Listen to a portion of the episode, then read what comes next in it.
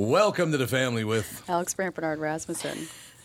co-host Catherine Brandt. And Andy Brandt Bernard. See, we're all here. Everything is good. Michael Bryant might call in. Not really sure. Oh, he's not going to be in. He's not going to be. He's in Iowa. Apparently. I'm. It's good for him that he's not here because I did not get to shower after my workout either. So. Oh well, that's nice. Only your brother has to put up with that. Well, no, so he's that's in a different room. Yeah, I got so a producer he's- Oh, that's right. Yeah, now. we're good. That's right. You're in the producer studio, Oh, so you're are you covered. can good. stink up a storm and it's I put on deodorant, but I, I got way sweatier than anticipated, so it's. Oh. Yeah. Michael Bryant, Bradshaw Bryant. What's the latest? Uh, we're just trying to represent people who've been injured through no fault of their own. We're trying to talk to them before they talk to an adjuster or before they take a settlement that isn't something they should get based upon their injuries. How many people are out there in different, not in the law business, that love to run around scaring people before you even get to them? Well, adjusters want to settle cases and they want to close files. So, based upon that, they do what they have to. Um, I think there's a lot of circumstances where they probably act as attorneys where they're not attorneys and they try to explain people's rights or they give them a certain view that if they look at it, and what I always say is this if the adjuster really truly thinks the offer they made makes sense, they'd have them come see us, you know? And that's exactly my question is you have to understand who has the best, your best interest in mind, correct? Well, you want to know what your rights are. You know, whether Yep. or not you Yep. decide you're going to hire us or not, that's a choice. It's a free consultation, and you want to understand what your all your rights are and what coverages you have.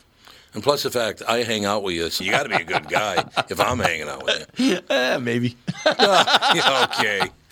Ladies and gentlemen, Michael Bryant, Bradshaw, and Bryant.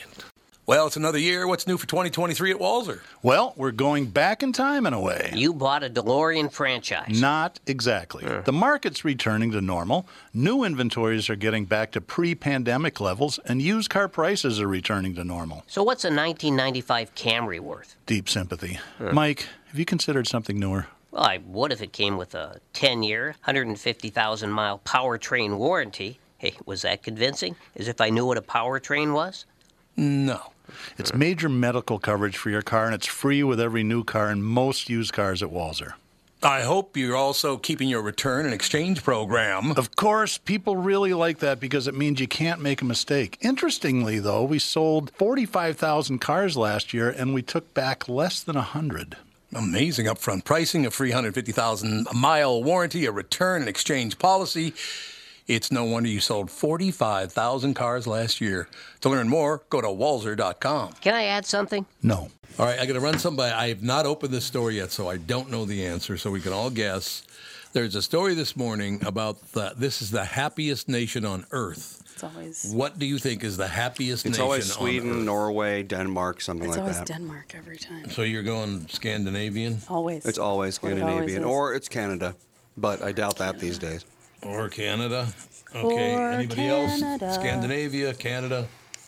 Russia. They're, they're very happy people. Yeah, I'm sorry. but Always I'm smiling all the time.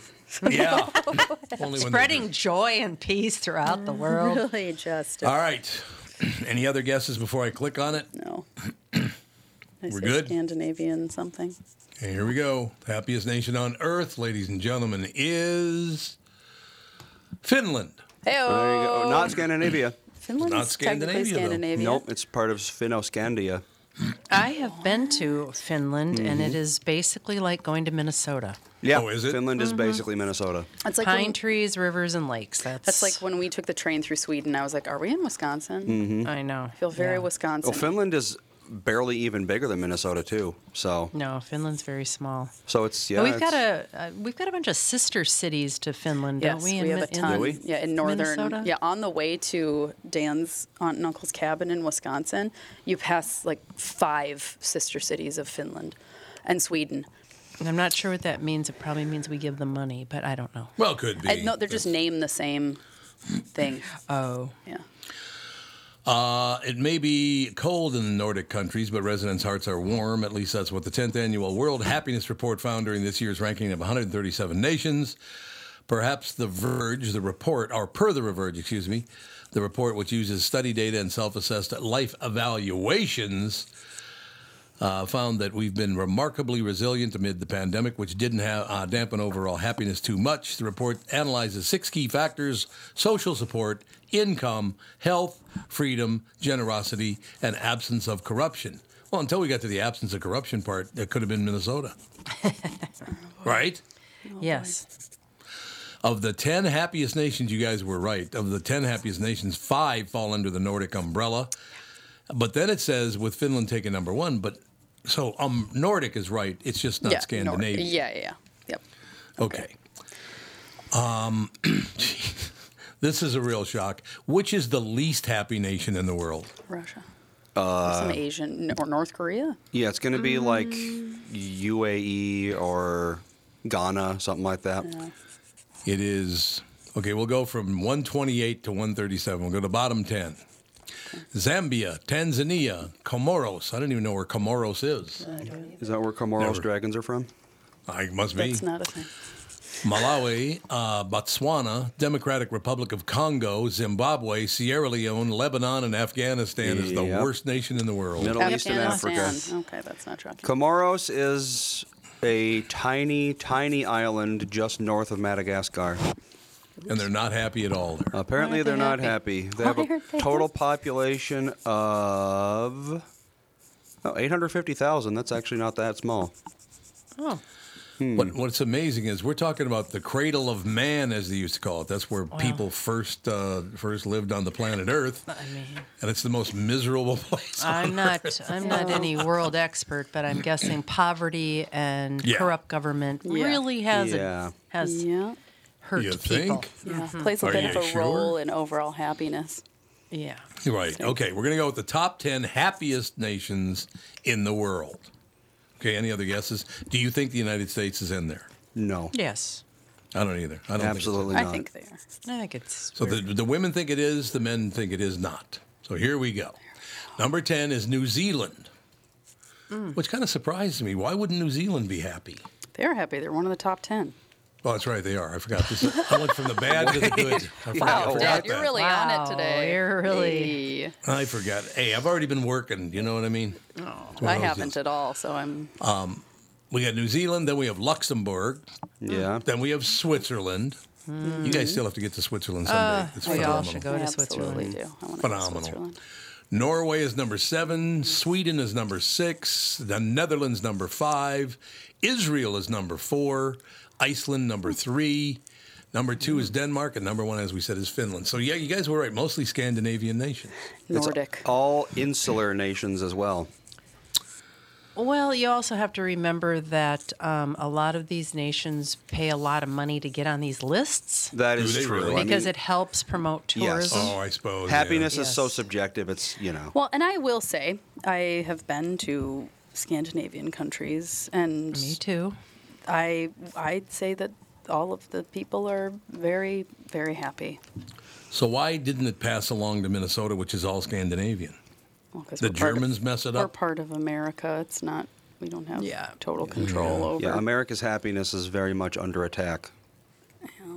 It really is, but I mean, my whole life, it's always been the fact that that Minnesotans are never forthcoming. They keep to themselves. Minnesotans, in general, are not very friendly people. No, not really. Well, depending. The Scandinavian depends. ones aren't. Well, Scandinavian people aren't forthcoming, but they're nice. Does Are that they? Make sense? Yeah, Well, like they. and it, they're still not friendly. I mean, they're friendly. Everybody's friendly, but nobody will let you in.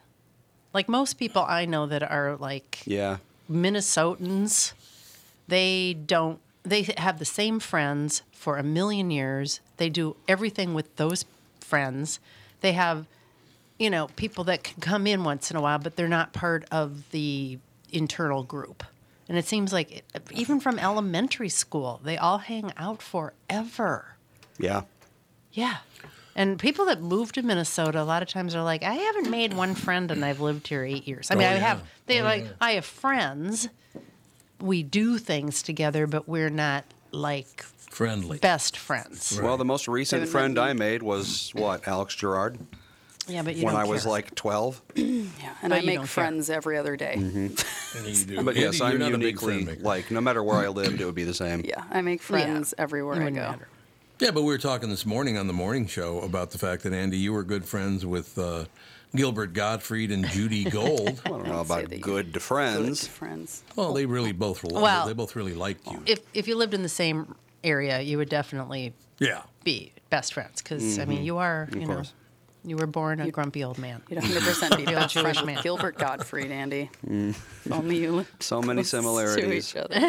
You and Gilbert, exactly. But we found out last night, Mom and I were watching uh, City on a Hill, and Judy Gold is on that show in the third season. Yeah, they had her looking a lot different. She I mean, looks I thought different. she looked. I was like, is that Judy Golden? Then she talked, but she had a Boston accent. Right.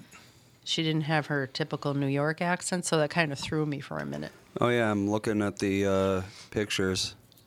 Yeah, You don't they have her looking a little more? Um, I don't know what the frumpy. Yeah. Well, yeah, Yeah. but that's I mean it's about politicians, right? Yes, They're all frumpy. yeah. Mm, that's pretty much true. Yeah, no Until you question get to the that. elite club and you get a stylist and makeover. Oh well, yeah, of course. yeah. But I don't know. It's that seems to be true. like the thing right now is for female politicians to eschew femininity, femininity as much as possible Oh, really? because Really? well they're trying to you know like take back the you know they don't want to be seen as just a woman they want to be seen as everyone else so they o- they go overboard and they make themselves look frumpy Just a woman, even though I'm vice president of the United States. yeah, there you go. well that's the thing it's like you know they don't want to be seen as a woman first but Oh, well, as if that's a problem that's as if that's not a problem for men as well I but don't know know why that would be something to be ashamed of or hide or cover up, but whatever. That's because that's how er, that's how the dominating culture is right now. Is everything traditional has to be subverted. Oh, no, no doubt about that. Yeah, got to change everything. Um, do you think we'll ever take back the nation? That, that that all of us will move to the middle from the left and the right and just say, "Look, you people are insane. Get the hell out away from me." Well, it's starting to happen in some states, but Good. not many of them. Oh, we'll give you an example. And I, again, I'm not taking sides in this because if, if Trump or Biden committed crimes, then they need to go to jail, right? I think they should that- both if- go to jail regardless.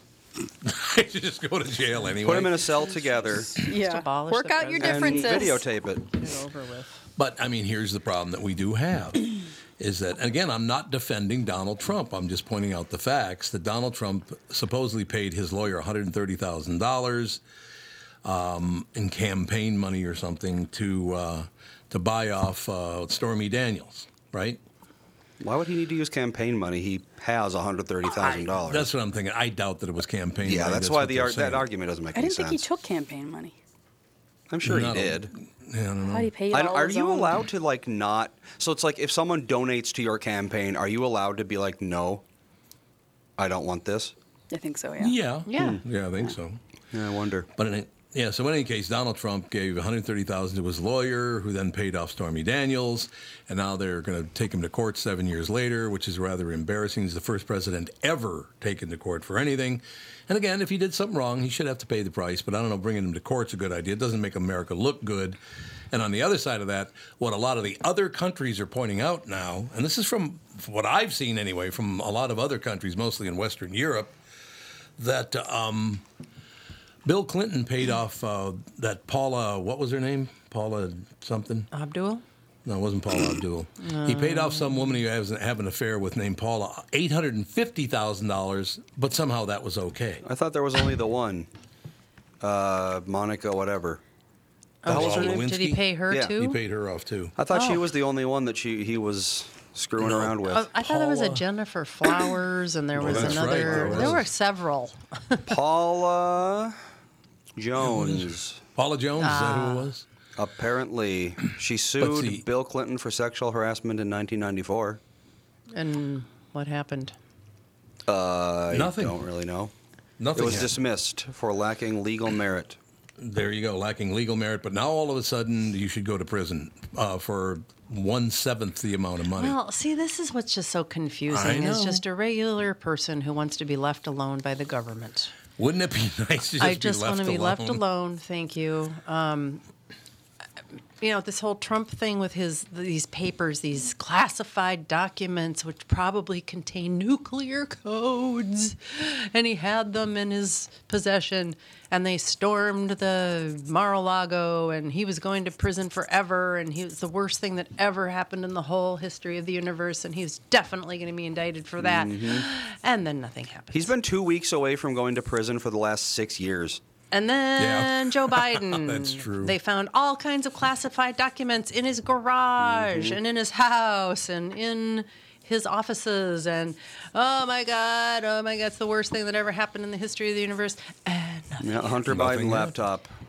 Yeah. I know. Nothing It's went just anywhere. Nothing, No, it's nothing ever happens to these elite Nope, nothing. Um, I don't know why we keep doing this political theater so that really we can say stop. we're Yeah. better than you. Well, Your is guy's theater. terrible. Well, it's just always interesting how all of a sudden Russia's meeting with China. We look like shit on the world stage. Yeah, Sure do. Banks are collapsing. Blah blah blah. All these bad things are happening in the United States, but we're supposed to, the um, news cycle is nothing uh, except for all of this stuff with Donald Trump. Now they have been trying to bury Donald Trump, and I am not a Trump fan, but as an outsider who doesn't like the government interfering in my life, looking in and watching all this crap happening if he did something in the way that they continually lied about so many things to try to bury him, Right. if they had anything on this, wouldn't they have already done it? Well, it's a misdemeanor, and that, those last two years, and this has been seven years. And again, I'm And I don't know how many how many politicians have taken c- campaign money and misappropriated it. I mean, tons of them do it all the time, and they usually get a fifteen hundred dollar fine and a please promise to never do it again. Ilhan Omar gave her husband almost two million dollars to manage her campaign. Uh, and I guess that was not appropriate. She got fined a little bit of money. Don't do it again. So either either we start either we start putting them all in prison for mishandling campaign funds, or we just keep fining them fifteen hundred dollars and say please don't do it again. It's one or the other. This this time it's worse. Is just it's either wrong or it's not wrong. right. I agree with you on that one. And I got no dog in this fight. I'm not a Republican, and I'm not a Democrat. I'm stuck in the center of this, oh, and I just God, all of this. like to live my life. That'd be good. Yeah, they just spend so much time monkeying around with all this bullshit, and they don't get anything done. Well, it's good for the news. Although I guess it's not good for the news cycle because the the two big ones, Fox and, and CNN, I guess their ratings are way down. Is that still the case? Well, enough people still watch it that they're still, you know, coming up with all this crap Yeah, I all the guess. time. Let me know when Charles is ready to go, if you would, Andy. All right. He's working on it right now. Oh, he's on the phone with him right Yep. now. Okay. Well, like I said, and again, I want to be very, very clear. We don't have a dog in this fight. We're just sick to death of what every time you watch the news, oh, it's horrible, it's horrendous, it's terrible. You know, give me the news. Don't lie to me about the news. And you're both, Fox and CNN, you're both lying about the news. Uh, that's not news, that's lying. So I, I'm getting really tired of it, to tell you the truth. And you can't just ignore it because it'll get worse if you ignore it, because then they'll beg even more for listeners and viewers. Tom here. For years, you've heard me talk about my friends at North American Banking Company. They have great online and mobile banking options, plus friendly employees who are always ready to help.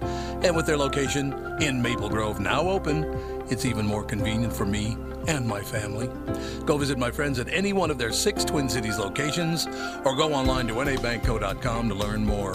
Why not bank with my banker? North American Banking Company, a better banking experience, member FDIC, and equal housing lender. You all have helped build My Pillow into the incredible company it is today and have trusted in Mike Lindell to give you a great night's sleep. Mike's latest incredible deal is on the Giza Dream Sheets, which you've heard me rave about before, that's for sure. These sheets are made from the world's best cotton, Giza. They are ultra soft and breathable, yet extremely durable. Right now, the Giza Dream Sheets at its lowest price ever. These sheets are 60% off, coming in as low as $39.99 with promo code TOM. We have Charles on the phone. I'm going to give it a whirl, Charles. You ready? I'm ready. Charles Latibeaudiere. Close? I, I honestly, I, Tom, I've been I've been doing a lot of interviews all morning. That you, that's it. Top marks. You, you did it. Nailed it. Latibeaudiere. Now, Charles, I do have to admit one thing. I grew up Catholic, and a lot of French people are Catholic, so I did learn a little bit here and there. You know what I mean? Oh, okay. No, see, you had the cheat code. All right. All He goes, oh, okay. So I kind of cheated, Charles. I've never seen the name though, Latibeaudiere. What that's, what does it mean?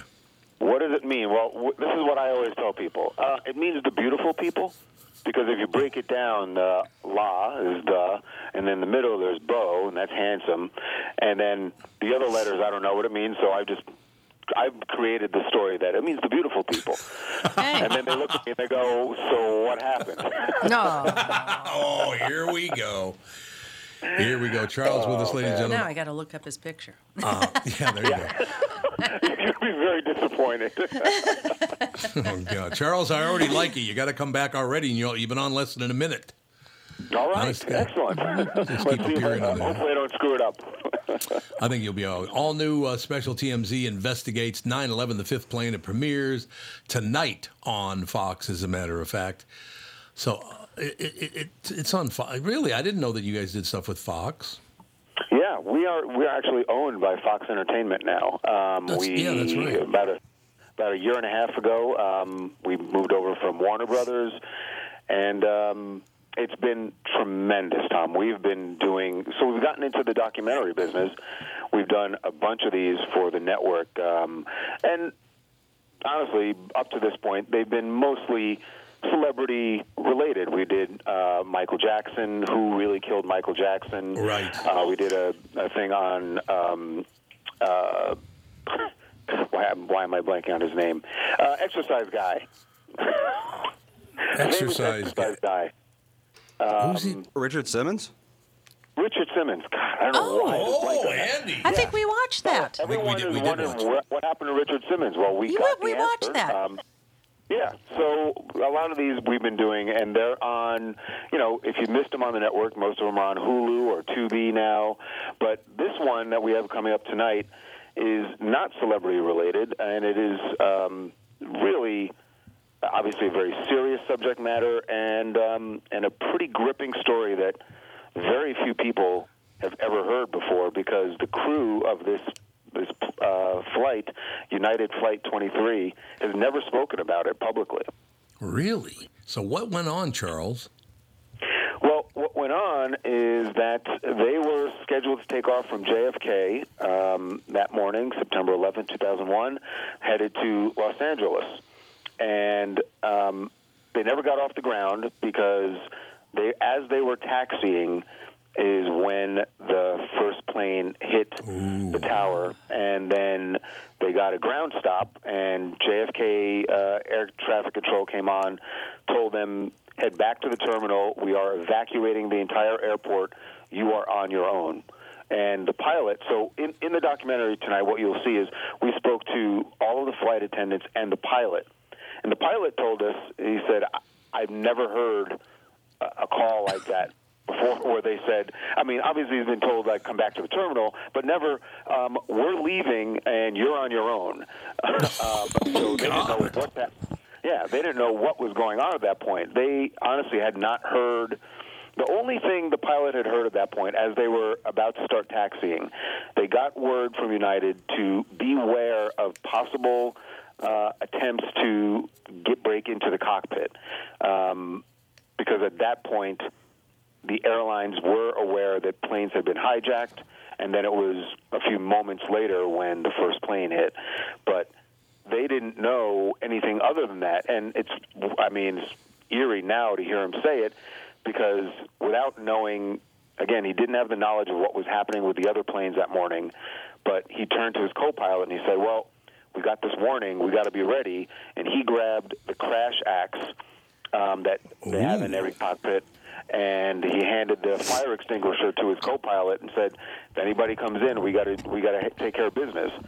So that's all they knew as they were taxiing for takeoff and still planning to you know have a regular flight, and until they got that call, and when they went back, some really bizarre things started to happen um, that always didn't sit well with them, and obviously they reported all this to the FBI. The FBI was very curious about it, and in fact interviewed all of the flight attendants, brought them in for a lineup to, to you know look at people that the FBI considered people of interest.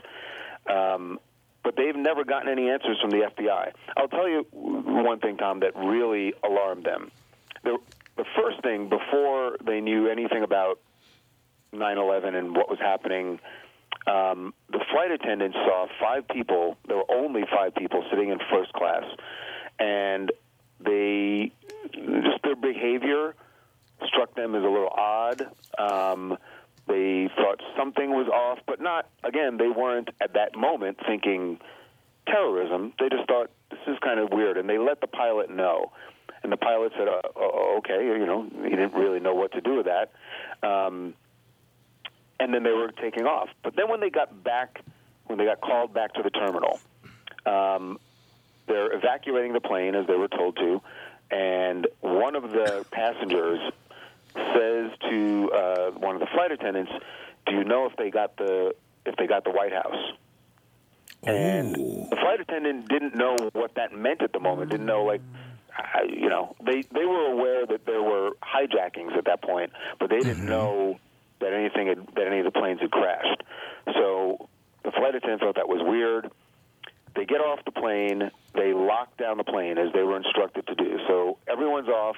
The plane is locked.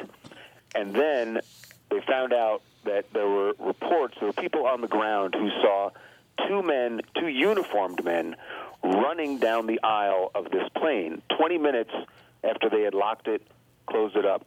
No one should be on the plane. JFK is being evacuated, so why is anyone on the plane?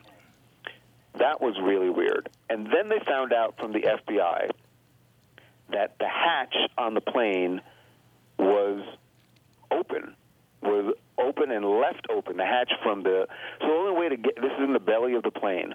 The only way to get up there is from the tarmac. You would have to pull yourself up into the through the hatch, and then from there you can open another door and go actually into the cabin. But that's not a normal way to get on the plane. Even when the flight crews are coming on to, to clean and all that, they get in through either steps or a jetway or you know an elevated um, platform. They don't come in through the through the hatch, and the FBI was really suspicious about that, and that's why they brought in all the flight attendants to interview them about what had happened on this plane, what they'd seen. So uh, they're just look, you know, uh, is this is was United 23 the fifth plane? I can't say for sure, but the crew absolutely believe this, and they have been haunted by it from since that day. And and like I said, they've never spoken publicly about it before. So getting them to actually sit down and talk about this was uh, quite a coup, and it took us a good six months of um, of making phone calls and investigating to get this thing together. Charles, do you remember how you, TMZ, first heard about this? So, Tom, that is, um, you know, the the saying. Sometimes it's better to be uh, lucky than good. Yeah. Yeah. Uh, that's uh, that's the case here. So, one of the flight attendants, a woman named Barb, was a close friend of Harvey's when he was going going to college at uh, UC Santa Barbara, and a couple. They had gotten together uh, for dinner a couple years after 9/11, and she told him much of this story, but at that point in his career, he wasn't really anywhere where he could do anything with it. Um, and she didn't want, she certainly wasn't looking to go public with it either. So, cut to, you know, like I said, about six months ago, we're now owned by Fox Entertainment. We're doing documentaries, and Harvey remembers the story. He actually had dinner with Barb last year, and he said, "Do you remember telling me this whole thing?" And and she said, "Do I remember?" Because "It's defined my life ever since then." She's never flown again uh, with United or any other airline, and I think that's true of the other flight attendants we spoke to. Also, they were just really freaked out about this. And what's so that's how we found out about it. And so he first convinced Barb to sit down and do the interview, and then we got the other flight attendants, and we got the pilot. We also spoke to a United air traffic controller or dispatcher, and we spoke to uh, one of the 9/11 commissioners. So, uh, you know, a lot of people were alarmed to hear this the story because, like I said, the crew had never spoken about it. Obviously, the FBI knew, um, United was aware of it, but this is the first time they're t- telling the story. And, you know, everyone can watch and you can decide whether you think it's the fifth plane, but, and I'm not a conspiracy guy. Like, I, I, I subscribe to the belief that usually it's whatever, it's the easiest uh, solution, whatever it looks like, whatever is, the most logical, that's probably what happened. And it's not something that we've never heard of before. And so, I even when Harvey told me the story, I was, you know, I was kind of like, are they? Is it really? And once we did all the interviews, and you hear the whole story in totality, it's hard to it's hard to disagree with what the, the crew feels. I mean, I definitely think there was something planned, something was going to happen on that plane. I don't know what, but um, based on everything else that happened on 9/11, it wasn't going to be good. It's so amazing, Charles. I look back on that day because I was on the a morning show in Minnesota for 37 years. It's called the KQ Morning Show, and that morning, I will never forget it because uh, we went to the video of uh, the twin tower had been hit by an airplane, and we we looked at it. We're we're on the air this whole time. As a matter of fact, our our comments on this ended up in a movie. What's the name of that? The that documentary they did where, where United 93, the one about. Uh, I cannot. I can't remember what the name. But but they did a. Vi- actually, there've been so many of them. Yeah. Yeah, there've been so many of them. But but I guess that audio is in the Smithsonian, which is a hell of an honor, I guess, Oh, because wow. apparently we were the first ones to say this is not an accident. This is a terrorist attack, and then the second plane hit. So actually, before the second plane hit. On our morning show, we said this is not an accident. This happened on purpose. First of all, they said it was a light plane that hit the tower. Well, if it was a light plane, why was the hole the size of your house? I mean, it was That's huge. you know what, Tom. That is the first thing I thought. And, and actually, when it happened, I wasn't. Um, I wasn't in front of a TV. I was driving into work, and my girlfriend at the time called me and said and described what had happened. And, I, I probably had the same reaction you did. Even before seeing any of the video, right. the first thing I thought about was a movie I had seen probably within the last year or two about the 1993 World Trade Center bombing. Right, And yeah. I remember at the end of that movie, and I don't know how much of this was dramatized or what really happened, but they were flying one of the uh, terrorists that they arrested for the 93 bombing in a helicopter. The FBI was flying him, and they went by the towers, and he leaned over and said something like, "We're going to get. We're not done. We're going to get you. We're, we're still going to get those towers." And that's the first thing that came to my mind. And I said to my girlfriend, I go, "I- I know they're saying it's like an accident, but that seems really strange. And by the time I got to the office, um, they obviously knew at that point that it was not a light plane, and there's no commercial airliner that is accidentally flying into the World Trade Center. What is very, very tough. corner. Oh, there's no question. And it sticks with you, Charles. I know it sticks with me all the time because we were on the air when it happened. And then I found out later that a friend of mine's son was in the lobby of the building when it collapsed and killed him. And it just got very, very personal. Um, but how, Charles, I have to ask you a question. And we don't, I don't have the answer. You probably don't have the answer either, but speculation works for me in this case. How the hell did we not know this was going to happen? I, I still, how did because they did a lot of Yeah. training all of these people did a lot of training in florida did they not Yeah. Well, you know, Tom. I mean, it's since come out that there were several uh, several people that I've seen um, named in the FBI who who did see who did raise red flags. Who did say, Right. this seems weird," and and they were talking about the actual hijackers. So it's like it was pointed out, and then it went nowhere, and that's where you know and that's what the 9/11 Commission came back with and said this was a failure within the system. Things were, Yes. things did work the way they were supposed to.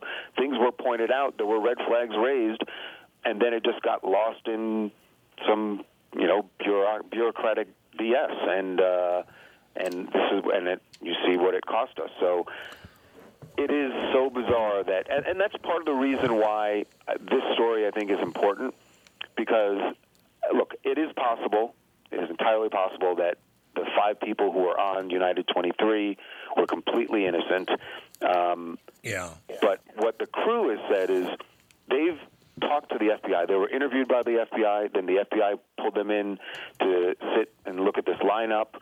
So they had questions. The FBI had questions, and the crew feels the FBI definitely knows at this point whether those passengers on their plane were, you know, involved in anything untoward or if they were completely innocent. They they have their names. They would have it from the flight manifest, obviously, so they could figure it out if they had any connection to any of the other uh, hijackers that day. And they've said nothing to the crew. They haven't said anything to the crew. United hasn't said anything to, anything to the crew, and they just feel, why not give us the information? Um, why not tell us this was all fine? You know, we have um, we in doing this documentary, we filed Freedom of Information Act with the FBI, trying to get um, some answers, and we got nothing back. They never responded to our, our FOIA and we made many calls. And at one point, we were told, "All right, you know, someone." We did get someone on the phone. They said, "Yes, we're we are aware of your uh, your FOIA, and we're gonna we're gonna get back to you." And we've heard nothing. So that's what makes the crew so. Um, that's why they've been haunted by this. So. I wish that you know if there's something that can come out of this documentary is that there is public pressure uh, put on the government to, un- you know, if I'm sure they would say it's classified. Well, you know, at some point, let's uh, let's hope it gets unclassified, and for the sake of this crew, if nothing else, that they can have some peace of mind as to what happened that day. It's interesting because I, uh, many, many years ago, this is probably, got at least 10 years ago, on that very same show, I interviewed a man who was one of the uh, trainers down in Florida that trained these people. Um, Yeah. And he, he did make a report to, I don't know if it was the local police, it was authorities, I know that. He made a report. He said, I'm kind of worried about something. They said, What's the matter? They said, Well, there's a man, I don't know where he's from, but he has a foreign accent. I believe he's from the Middle East somewhere, but I don't know where. And I'm a little concerned because he said, We'll now learn, uh, you will learn, we'll teach you the proper landing. And the guy said to him, I don't need to learn how to land an airplane. Did you ever hear that story? Yes, I do. I do remember hearing that story about, and in fact, who knows? Maybe it was even your interview that I saw. Um, but I do Yeah, remember maybe. hearing about the, the flight instructor saying that, and it, it is, you know, you don't have to be a rocket scientist. And that guy obviously knew knew that that's an issue. Um, whatever this guy is going to do with a plane is going to be a problem, and you know, thank Yes. God that he reported it. And again, at some point, you do need the government to take over and do the policing. And the policing didn't happen when it came to the activities of uh, the proper policing didn't happen when it comes to the activities of these hijackers. And you know, and the crew of uh, United Flight 23, you know, th- they've said the thing that's always bothered them is that if these the, the people who are on their plane were up to no good, as far as they know, they escaped, and so they're out there, and Yeah. they've always worried that you know what if the what if they reorganize and they make another attempt? Now, obviously, things are much different. Um, as far as air travel in our country now, uh, as a result of 9/11, so certainly would not be as easy. But they always just worried. You know, they found a way last time. Will they find a way again? And that's one of the things that they've just been haunted by. You know, I find it rather interesting because I, I did later on. Uh, I think it was because, that, again, there's that documentary, and mine's the first voice on the documentary talking about the fact that this is not an accident. And I had to be interviewed by by the authorities. Let me put it that way. I can't really say who it was that interviewed me. Gotcha. But they asked me, How did you know that there wasn't an accident? And I said, Because they said a light plane hit the building and they put a hole in it the size of uh, Yankee Stadium, for God's sake. he said, So you just assumed? I said, Yes, it was an assumption. I don't know. I'm not an expert at this, but I just don't think that there, that could possibly have been an accident. And so it wasn't a very long interview, but they definitely want to know from me at least, how did you know this wasn't an accident? Well, it was just speculation. I didn't know. Sure. But I, I, I mean, just went some forward. point, your, your eyes, you know, you, you things don't pass the eye test, is what we always say. And um, yeah. yeah, light plane into, and you know, I remember when they first reported. Like I told you, my girlfriend called me and she said that, uh, oh, they're saying a you know a light plane hit the towers. one of the things I did think was um, that there have been incidents in New York City where small aircraft have hit buildings, not not the World Trade Center, but Right. have hit buildings. Um, whether you know just a pilot who was trying to be a you know a, just a Yahoo out there or something. But so I, I when she said it, it struck me as it's plausible. But then I thought, wait, no, the the, the Twin Towers. That's not. It's not. And then because it was the Twin Towers, it immediately made me think of that movie. And I don't know. I, I just um, eh, everything that we heard from this crew, uh, the things that we've heard since uh, about the activities of the other hijackers. You just it just makes me nervous about what is happening around us that we just don't know, or what is happening on us that somebody is reporting, but then it's still getting lost in bureaucratic red tape. It it makes me concerned. Charles, do you think because of this that things have gotten better, or have they not changed at all? I think it's hard to say that they haven't gotten better. I mean, Right, anyone, anyone. Well, first, we haven't had another incident. And knock on wood, God, I willing we never will. Um, but we all experience it every day when we when we fly, or even not even flying. Just in every aspect of your life now, you're reminded. I, I think about it at least once a day. Something happens that I go, yeah, that wasn't like that. Uh, you know, before 9/11, Right. and Right. um, it's hard to remember really now what it was like traveling before 9/11. But um, you know, eh, I w- I hope that all the things that have changed that really that makes it certainly makes it harder for any terrorist to think that they could pull off something like that again. Um, but I hope that the policing has gotten better at the lower level. You know what I mean? So if someone is Sure. raising a red flag, that it doesn't just get put in a drawer somewhere and uh, and someone's like, "Oh, we'll get to that," and then you know what happens. So I hope that part has gotten better. I, I you know I can't I can't say for sure. I don't know, but I I will say that I, I am happy with the changes that have happened as far as the public and our access and anyone's access at our airports. So yeah, let's let's uh, all hope it stays that way. That would be nice, Charles. I know you only got about two minutes left, but I, I, I just Yeah. This is a fascinating. By the way, you need to come back more often, Charles. I, I also do a morning show that I, I'd like to book you on too. I, it's from Absolutely. seven to ten Central Time. So to you. Nice meeting no, you. I mean you do a really Yeah. really nice really nice interview. You you're very knowledgeable about this whole thing. Is there something you? The one thing that I took away from Charles, and I want to close with you uh, saying the same thing. The one thing that struck me about this was, and it stuck with me ever since. So there are a couple of thousand people in those buildings, correct? Something like that. yeah. Um, you knew you were going to kill all of them. But for every person you killed, how many more uh, people's lives did you ruin? Their husband, their wife, their sons, their daughters, their grandchildren, their friends. I mean, how can you do something so heinous that you're going to kill 2,000 people right out of the box? Or uh, how many people actually did die? I don't remember the number.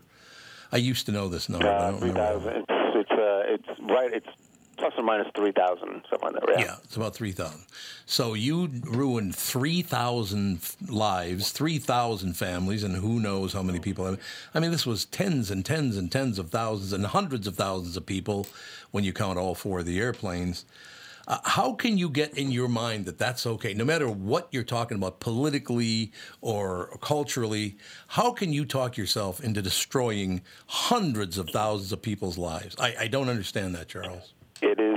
I'll take it a little bit further, Tom. I, yes, it, it definitely uh, directly affected and impacted tens of thousands of lives, but I would say it has affected every single American's life. I mean, and Yep. that's.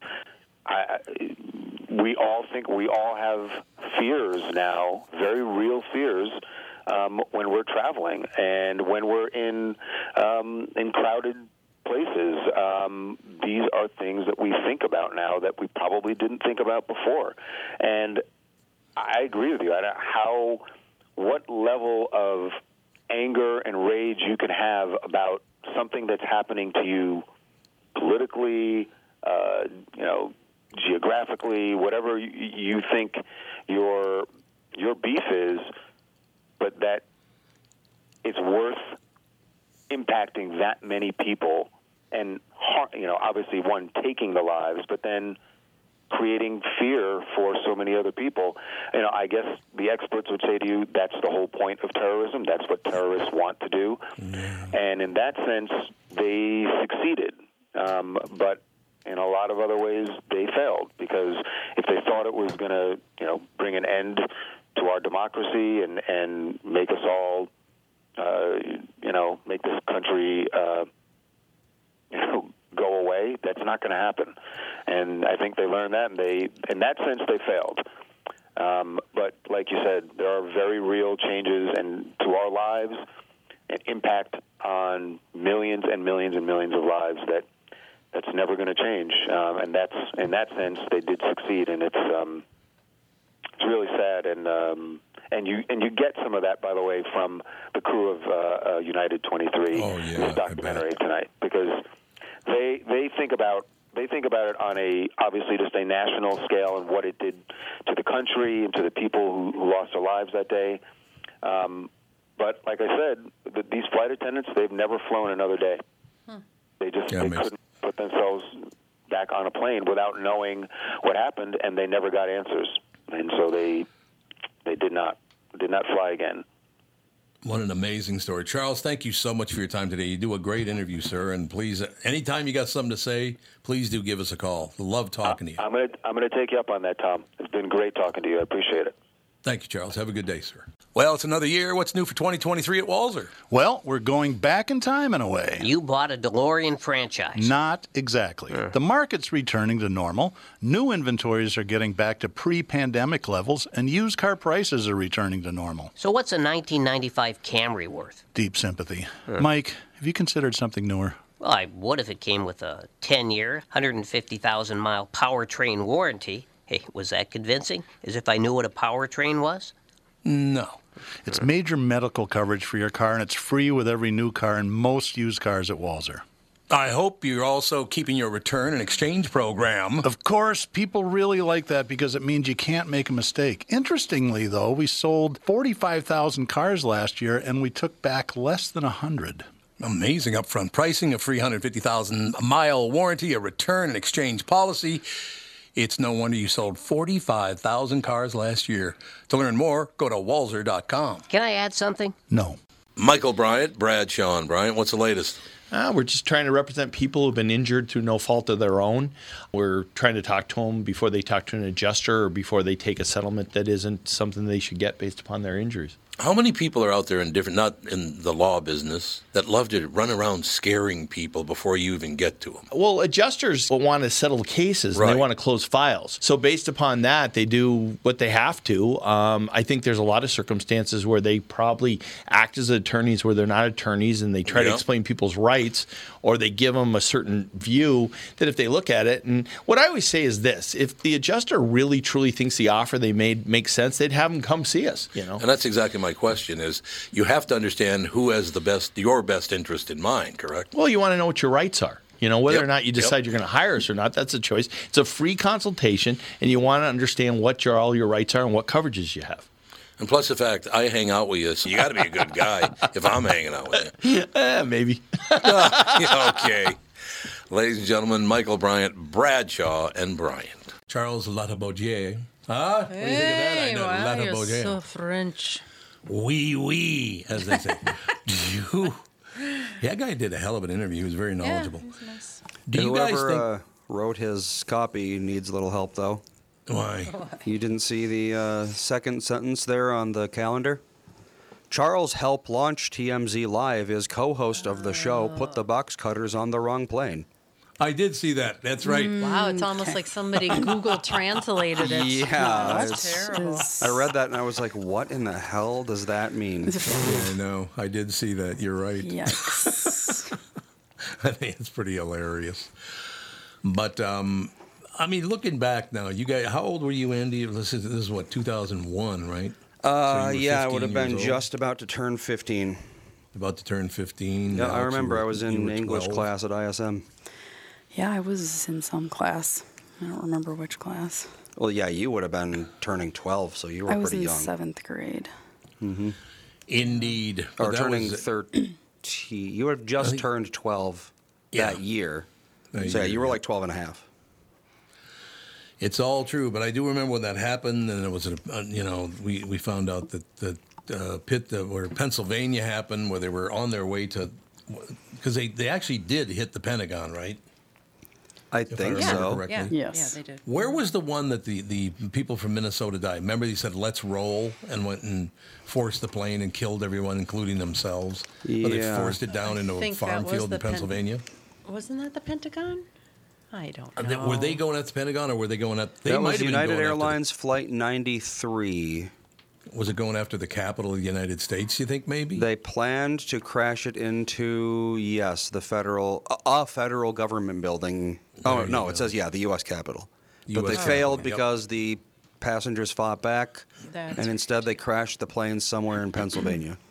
Yep, that uh, the man who started that whole revolution to get them that plane out of the air was from Minnesota. You knew that though, didn't you? Right? Yeah. He's the one that stood up and said, "Let's roll," and uh, they went after him and got it taken care of. But uh, yeah, it crashed in a, in a field in Pennsylvania, correct? Yep.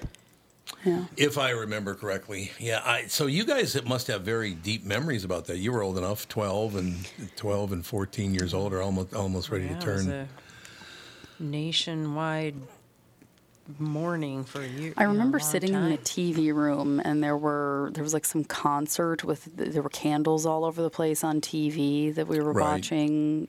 You know, everybody was doing like acoustic songs and everybody was lighting candle. There were candles all over, and I was just like, I don't understand why this is happening. And nobody still understands why these things happen.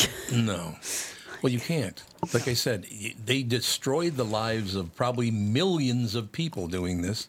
It wasn't just the 3,000 that were in the towers, it was everybody uh, connected with them and the trauma they caused on national television. And think uh, all the first responders that had health problems Mhm. still to this day. Yeah, it just went on and on. Well, that's what they intend to do is massive harm. So they got that accomplished. Yep, they got that accomplished, which is. But uh, do you understand? Can you guys? uh, I don't even understand going after somebody when you're going to harm their just their family, right? I don't understand any of this. I don't understand these people that you know are the new. It's not new. I guess it's old. Jugging. What's jugging? I don't know. They're it's It's in the Tom's apparently- News Stories thing. Yeah. Oh, it is? Yep. I All right, said let that me- too. Yeah. Apparently, there's this new thing where they, um, where people decide that they're going to go and jam up a um, ATM machine. They Mm-hmm. they like it like worth a like a bank of ATMs, two or three machines. And then when the person goes in and is like, "What's going on with this thing?" They offer help and tell them to tap it. Use your card to tap, and when you tap the card on an ATM, I have never used one. No, so I haven't don't know because I hardly ever use ATM machines. Yeah, and, it's like two um, times a year for me. Yeah, I never, I just never do it. So anyway, um, then they offer he- they offer help um, to tell them to tap it, and then when you tap the machine, you playing the have to. audio? Hang on. Dad, No, I know, and I'm trying to figure out. Dad's there we got go. a machine. Has There an we ad go. Oh. playing. Um, When you tap the machine, you ha- have to sign out or log out or something. Um, so there's another step to it when you tap it. Mm-hmm. So then they they go in and they max out your uh, cash for the day. Or they're following. uh, One guy was fo- followed a woman home from the bank for 24 miles before he Yeah. Yep. before he he this guy. robbed her. There's like yeah, there's like three or four different ways of jugging. Apparently, this is the new thievery. See, maybe I'm just Yeah. the world's greatest genius, but I feel like one transaction per tap is kind of like a no-brainer Well, because it think that prevents that would things like this. Absolutely. You would think Why- that the fraud department would be like, no, you can't even have this on your machine. Yeah, why would they have it so it just stays up until you have you you have to take an action to log out? If you don't take that action, then the next person to go to the ATM has access to your account. That's just That's I just don't insanely why horrible design. People can't just go get a job instead of running around beating up people and robbing them. I just- Paralyzing them. I They don't- paralyzed that I'm woman you're having talking a hard about. time understanding that.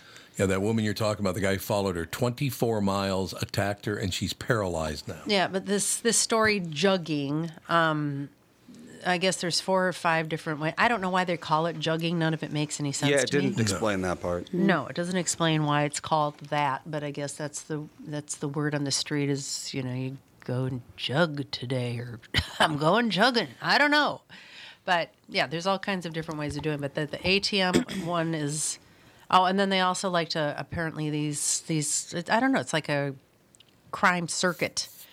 They follow people around malls, and if they're wearing a nice watch or nice jewelry or something like that, then, and they follow them around, and then they they either get them at their car or they follow them home, take their stuff. They want your handbag because they want that cell phone, they want that wallet.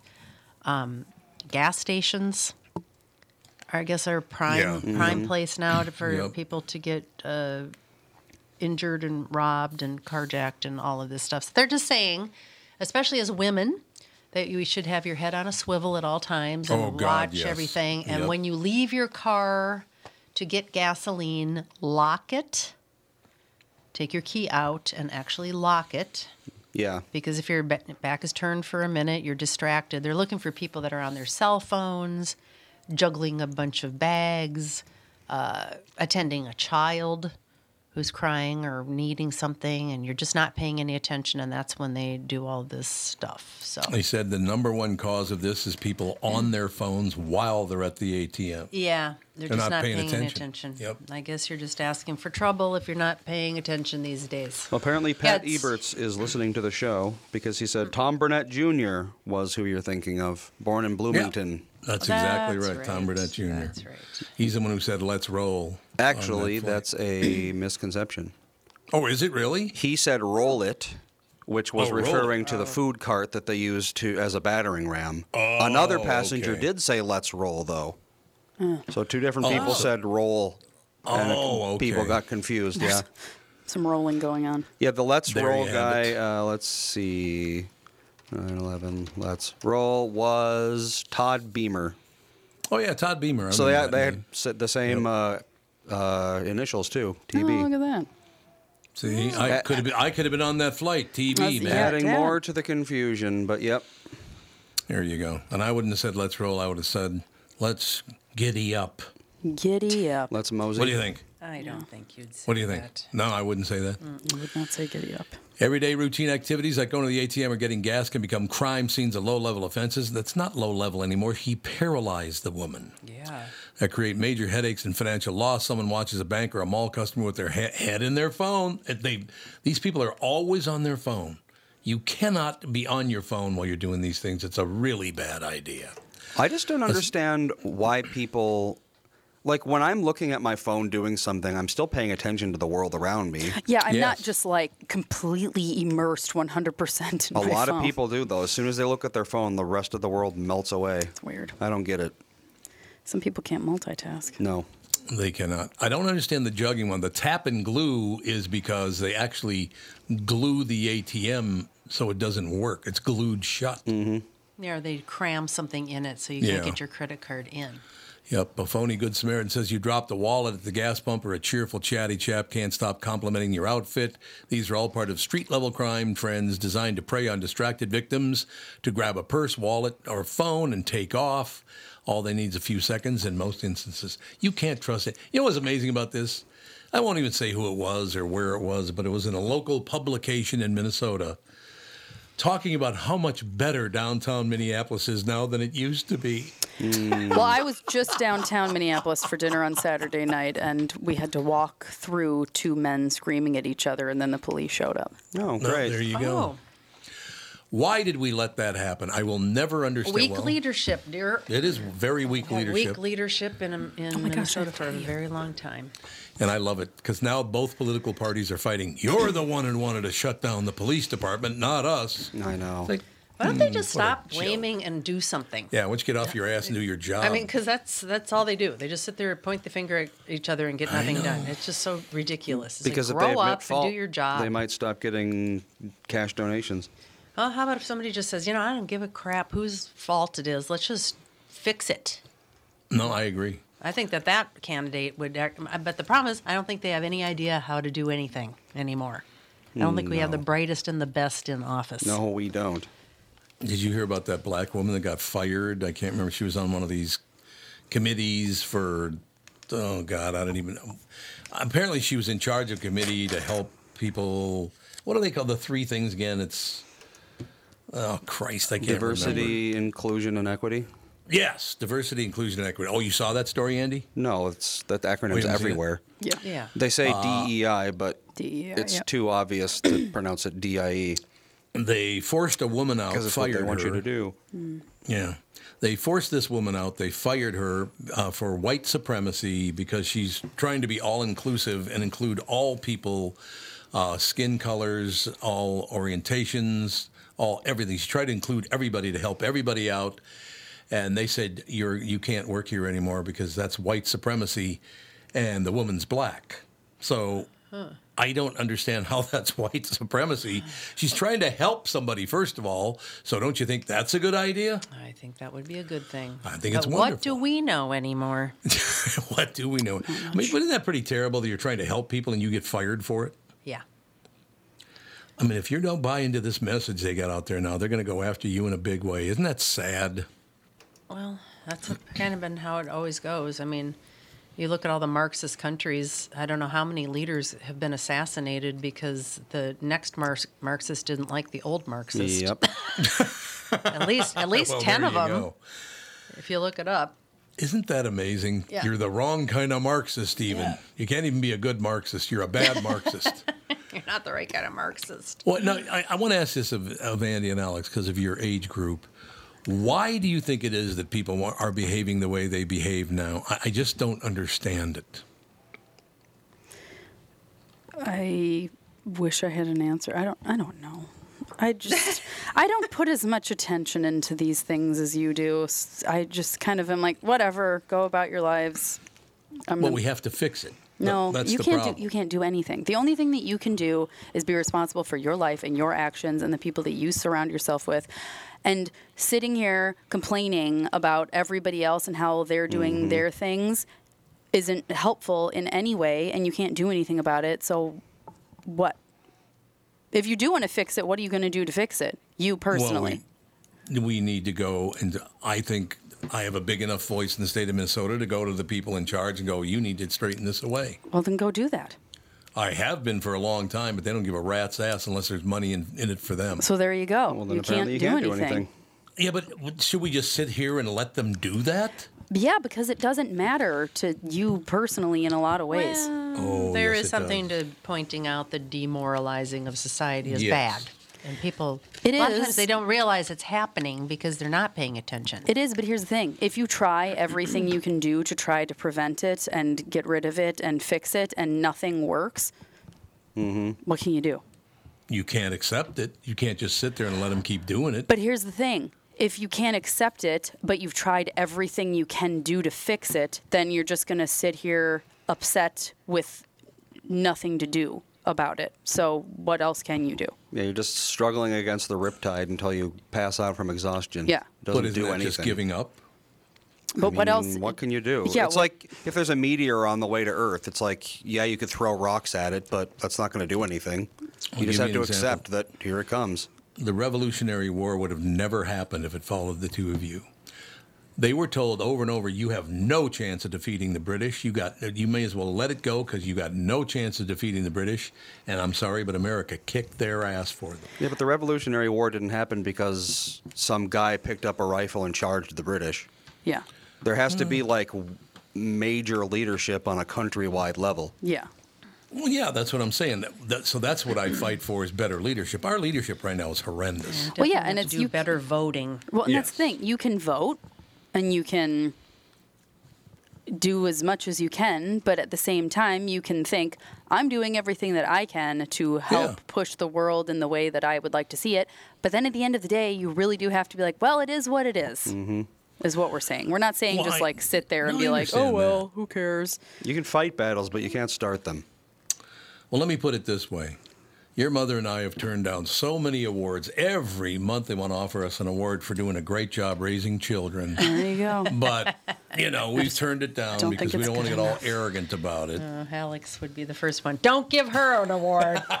I've got stories. I've got stories. I know, it's just frustrating. This you got to believe what I believe, or I hate you. You got to do this. You got to do that. You got to. I don't have to do a damn thing. Just leave me alone. Hate me. What do I care? Mm-hmm. Been Other people's opinions of you are none of your business. All of human history. It's always been that way. Yep. Yeah, pretty much. Just people. I don't know. No matter what you do, people are not going to like you. So you just don't lose sleep over it. Mm-hmm. Well, I'm not losing sleep over it. I mm, just you don't talk understand. about it a lot. Yes, you do. It's because it's my job to talk about it a lot. It's talk- Sorry. Your job is to talk about how people are upsetting you. No, about how you re- we all read the news and get upset by the fact that all of this crime is going on now, and there was no reason to ever allow it to get that far.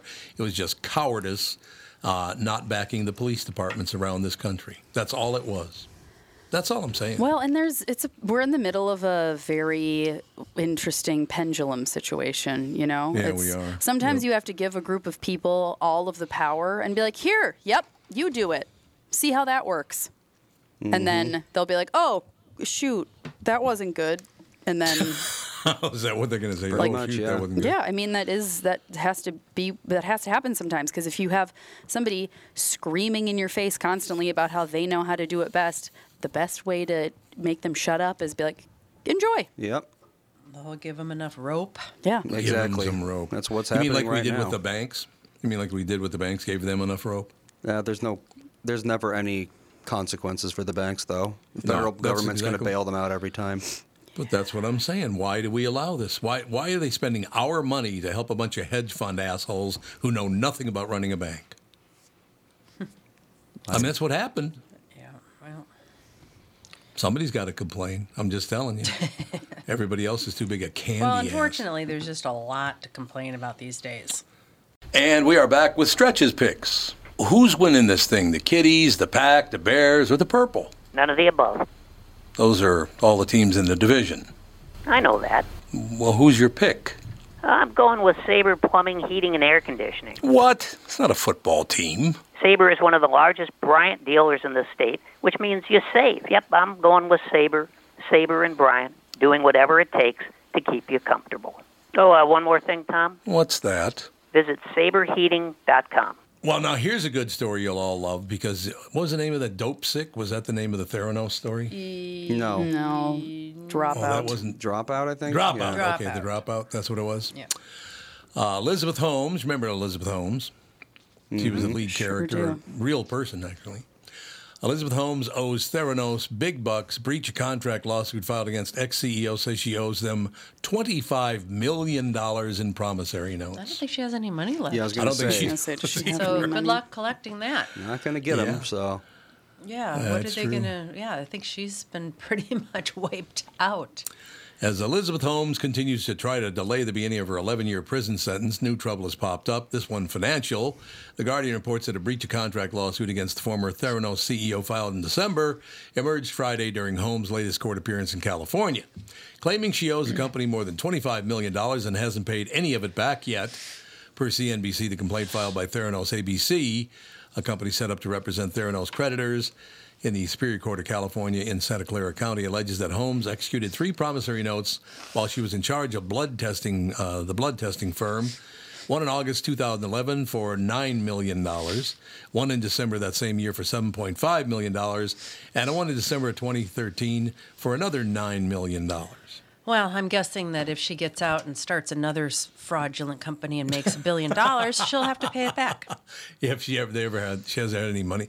A lot of people that do that seem to get out and do it again. So Yep. they do, So there's maybe- no question. maybe that's just a way of preventing her from. Well, the best they can do is garnish wages, really. Yeah, that's about it, isn't it? Mm-hmm. One thing that I really like to do, and I haven't seen them yet, is I like to look at the comment section of, of stories like this to see what the people think. Yeah. 'Cause they're not very yeah. rational. Yeah, sometimes it's good entertainment. Uh, let's see, what do we got? Uh, lock her up, lock her up. Well, that's a good one. Well, 11 years. Pardonnez-moi. But haven't many articles referred to Holmes as attractive? Where? She and Ann Coulter both look like men in wigs to me. that was from Lefty Libby. Oh. that was her name, is Lefty Libby.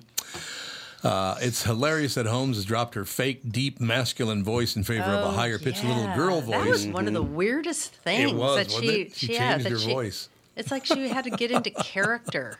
It was so weird. Yeah, it's just very basic manipulation, yeah. and it worked. So works. she, yeah, she used her voice to manipulate people, correct? By trying to sound younger, isn't? Wasn't that what it was all about? It's Uh, she was trying to sound like a Steve Jobs, I think. Oh, really? Yeah, she was really trying well, she to had be her him. like commanding voice once she had you under her spell, but then Right, to right. get you there, she had her baby voice, which is meant to disarm. Beep, beep, beep, beep, beep, beep. I hate that Such baby voice. Me women. too, but a lot of people fall for it. Do they really? Yep. Because it's a baby voice. Uh, just- yeah. Apparently. It's really creepy. I find that to be quite creepy, actually, if you know what I'm saying. I don't know. I, it just the whole world is uh, it's It's interesting. It's your oyster. Is the whole world my oyster? is it really?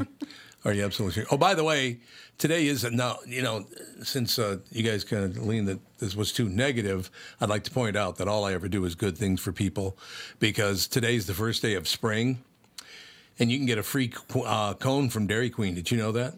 Hey, no. oh, because they're opening back up. Oh. Are they? A lot of them Are they all closed for closed? winter. Yeah, they. Oh, a I lot suppose, of them yeah, are that's true. seasonal. Some of them are year round. Some of them are seasonal. Happy first day of spring, everyone. Temps are set to rise for most of the U.S. this week, so it should start to feel more like spring. Well, it's going to be in the 30s and 40s all this week, isn't it? Uh, yeah, as far as I know. Yeah, I think so. Um, a recent poll found spring is our favorite season, but it's close. 30% said spring, 29 said fall, 28. That's not right. 28, the lowest number. They don't like summer? I don't like summer. You don't really? Way too hot. Oh, God, here we go. I'd say summer's probably my least favorite. Yeah, he, yeah. deal. Andy, if he has to break a sweat at all, he gets very angry with the world. Yep. He hates sweating. Well, just 10% like winter the best, actually. I don't like winter the best, but I don't like it the worst either. You know, where you live has a lot to do with it, though. People up north are less likely to say spring is their favorite. The states that like it the most are South Carolina, Arizona, Arkansas, Louisiana, and Oklahoma. Places that actually have a spring. But yes, that's right. Places Well, yeah, that that's do the it. thing. Minnesota doesn't Minnesota have has like maybe a month of spring. Uh, do we? June 20th to July 20th. Yeah, there's Yeah, really basically. not a. Yeah, there's there's the snow. The snow melted. All the leaves are out. No, this is important. You got to pay attention to this part. Here's something for everyone, though. The very first day of spring means it's free cone day at Dairy Queen. You can walk in and get a free small vanilla soft serve uh, today. No purchase necessary. Ben and Jerry's also is doing a free cone day for the first time in four years, but you'll have to wait a couple more weeks for that one because it's not until April. Why? There was a reason it's on April 3rd, too. Maybe that's the solstice. I don't know. April, no, solstice is today. Oh, it is today. yep. I don't know. I, there's a reason it's April 3rd, and I can't remember what it is. Because anybody, do you guys know Ben and Jerry's and April 3rd, what that means? Uh, well, day they Alex is gone, Maybe that's why the day they open for business or but something. let's see. I could tell Alex is gone because she stopped yelling at me. So I knew she was gone. Maybe Mike Bryant knows. I Michael do not Bryant. know Uh, what April 3rd means. Hey, Ben and Jerry's, it's not until April 3rd, but I wonder why. why what's April 3rd? Well, I'm guessing a quick Google search. I'm trying to find something, but no, I'm not seeing anything. So There they- you go. Is that the day they do the double where they give away a free cone or something? Yeah, Yes, yep. Yeah. But we don't know why. It's April because it's the first day of spring at Dairy Queen, which is today, and then Oh, two, because it's free cone day. but that doesn't. sus- but they That doesn't that. explain anything. The Ben and Jerry's down on Lake Street near Lake Benny Sky or what is whatever it's called. People used to um, line up all the way up the street. You'd see them over the bridge lining Oh, up for a really? Yeah, it's The like promotion- I'd go, I'd go buy a cone. you know. The promotion dates back to 1979 when founders Ben Cohen and Jerry Greenfield gave away free ice cream cones at their first scoop shop location in Burlington, Vermont. But there's a, a Wow. reason it's April 3rd. I know that. Because that's the first day they did it. Uh, yeah, I know. think they must have just like yeah, they decided to do it April 3rd a million years ago, and now it's it's yeah, on April now 3rd. It's the day. All right, we'll we'll we'll accept your explanation. Thank you. You know what I'm saying. So, Michael, what are you up to? I'm driving back from Iowa. We dropped Allie's oldest off, off at school yesterday, and we're heading back. Time to head back today. Because we thought you were we, we thought you're down there just shoulder to the wheel trying to help people out, but what a what a miss uh, swing and a miss that was. you know, No, I was doing the driving thing. So doing the driving thing. So do you? got a Uh great tour of the school. It was wonderful. Uh oh, Bilski's calling me. What did I do Uh-oh. with my phone? Because I bet you he knows why it's April third. Why would he know? Because he's Bilski. Bilski. Yikes. Ouch. Michael. Hello. Oh, what the hell? That's not going to work. I think he hung up on Can, me. can you get two people on at the same time again? I mean, I can if he calls in here, but not Oh, on. Dad's phone. Well, I know, but I could put him up on my microphone, put the phone next to the microphone if he was going to do that.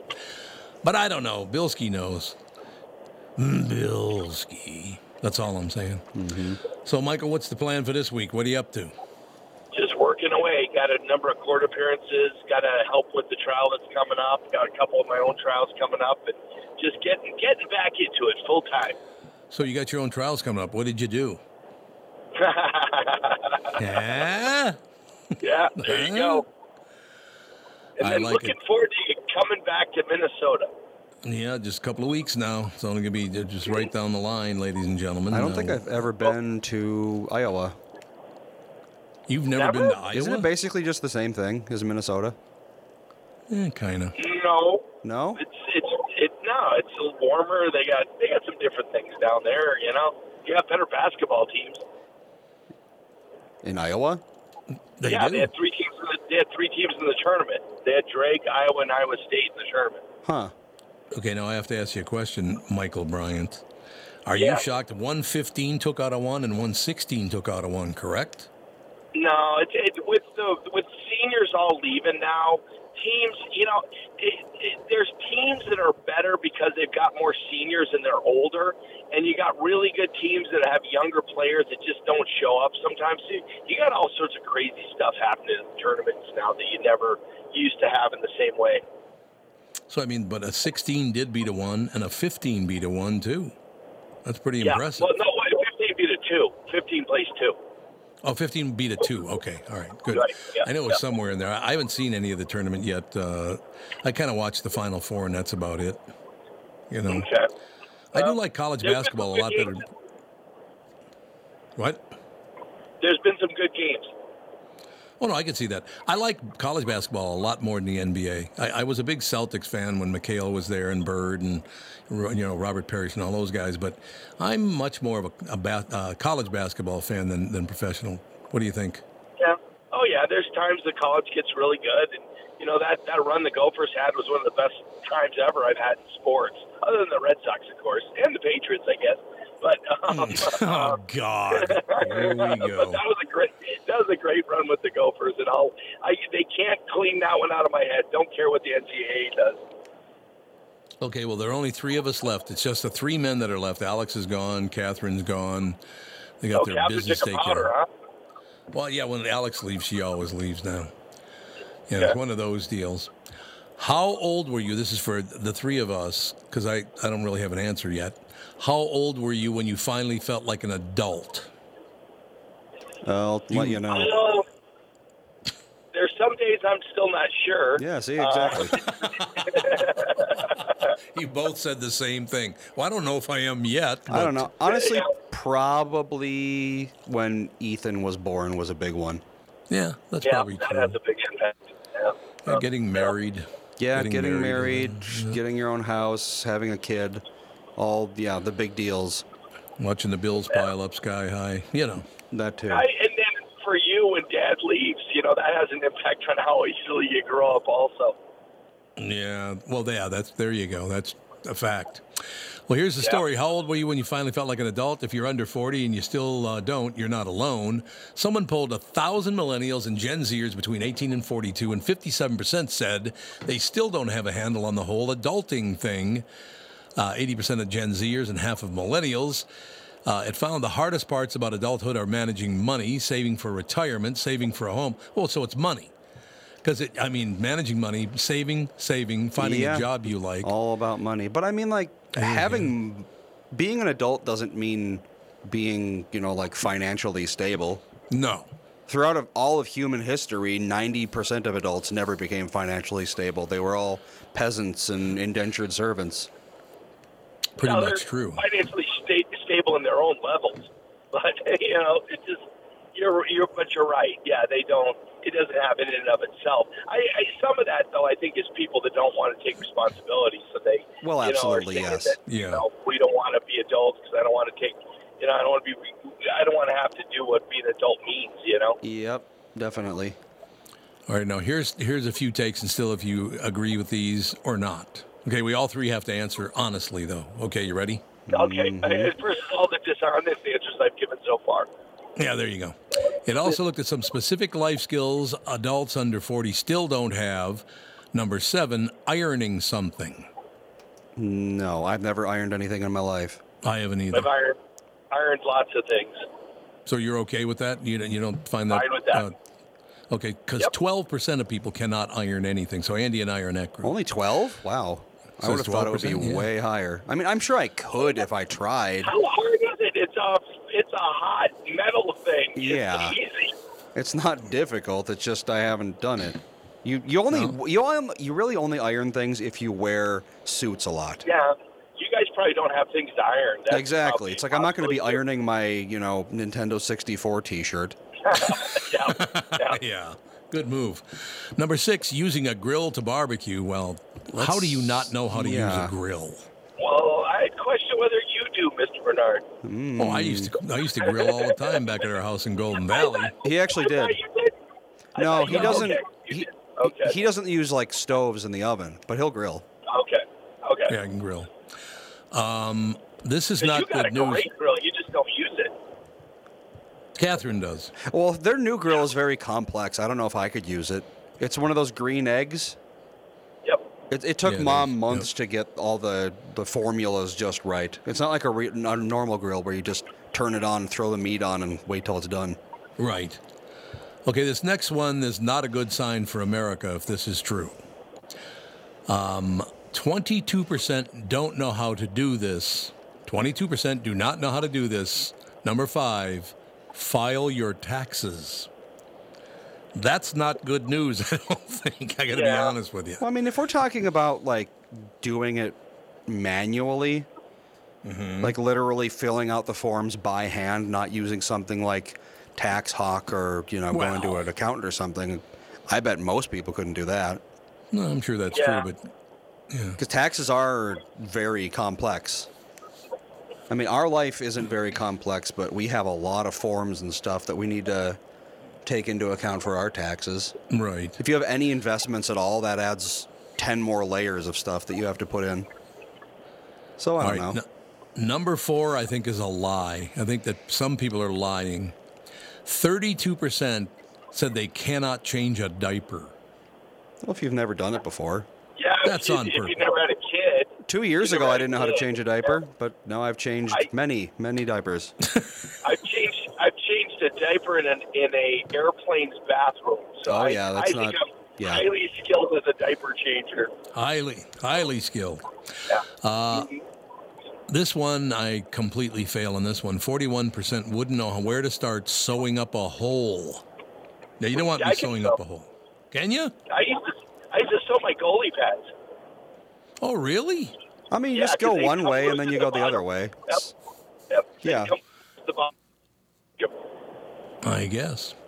Uh, 46% have never tied a tie in their lives. I have tied many ties. I don't remember how. Oh, really?